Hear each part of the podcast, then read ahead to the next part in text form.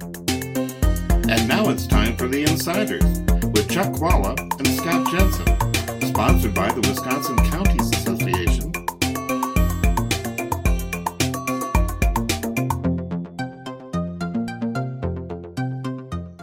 Hi, I'm Scott Jensen, former Assembly Speaker. And I'm Chuck Chvala, former Senate Majority Leader.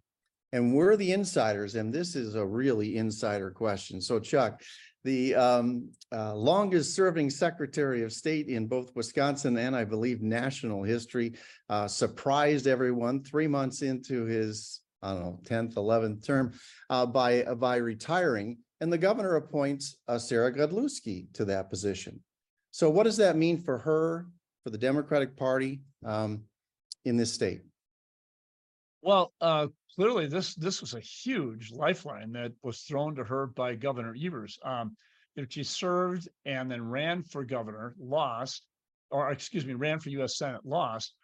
What this does is it makes her viable and, and strongly viable going forward. She has a statewide platform to, to use, and she used that, I thought, very effectively when she was uh, previously serving. So, and these, the secretary and the treasurer and all these things, secretary of state, they're all kind of interchangeable. Everybody knows that the ones that matter are governor and lieutenant governor. So, uh, although attorney general, I, let's let's be clear, attorney general is important. This puts Sarah Godlewski back on the map. Uh, she was always going to be active, but now she actually has a platform to operate from, and so she will definitely be a player going forward. It was interesting to hear her say that she was surprised to hear about the uh, appointment. So you know, apparently she hadn't been working on it. Um, if people want to believe that. The other, I the other thing is, I was a little bit surprised that, um, given the that there's a female lieutenant governor, that that would be done so quickly. Um, and I don't know, but it would be interesting to know as a fly on the wall what the conversations were with the lieutenant governor's office before this went on. I'm sure there's a bunch of intrigue there. Um, I'll say this, I think this is obviously a wonderful gift uh, from the governor uh, to uh, Godlewski. Um, it really gives her a chance to sort of reset here. Not only gives her a statewide platform, as you said, but she made a bunch of mistakes in that US Senate race. Gives her a chance to sort of reset, spend four, uh, four years almost um, campaigning around the state, helping Democratic candidates, working with the grassroots, all while receiving a public salary.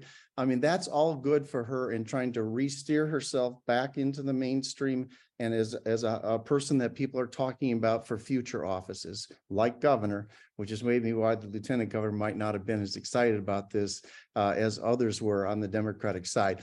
On the other hand, on the Republican side, and I would argue to some extent, perhaps for the voters of Wisconsin, uh, Doug LaFollette's decision here was, uh, well, as loony as he is, um, he, he just ran, he just won by the narrowest margin.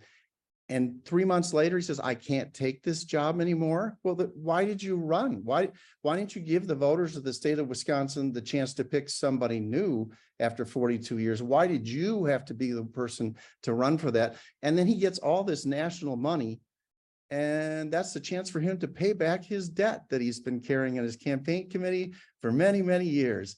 Gosh, now that the debt's paid, I can't take this job anymore. I think I'll resign. So I, I think his, his decisions were bad. I think the governor, that was probably a smart decision on his part. And uh, Sarah Godlewski gets another shot at the prize. Well, I can't let that, that was a lot, but the, I, let me just say this.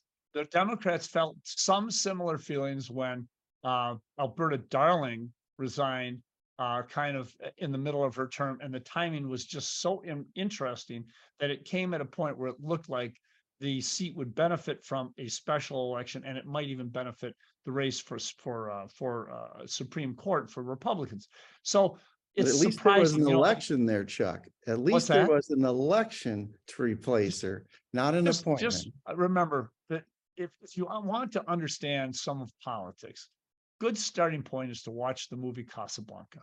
And if you watch the movie Casablanca, you will hear the, the famous line from the inspector who receives his winnings. And then the person says, he says, I am shocked, shocked to find gambling going on in this institution. Uh, there's an awful lot of that that seems to play out and it seems to happen on both sides. And I think the Alberta Darling thing and the Doug LaFollette thing aren't that far apart. Definitely they are not the best of the best in terms of uh, experiences that people would want to cite as profiles in courage. All right, we'll see you next week. You've been listening to The Insiders with Chuck Chvala and Scott Jensen, sponsored by the Wisconsin Counties Association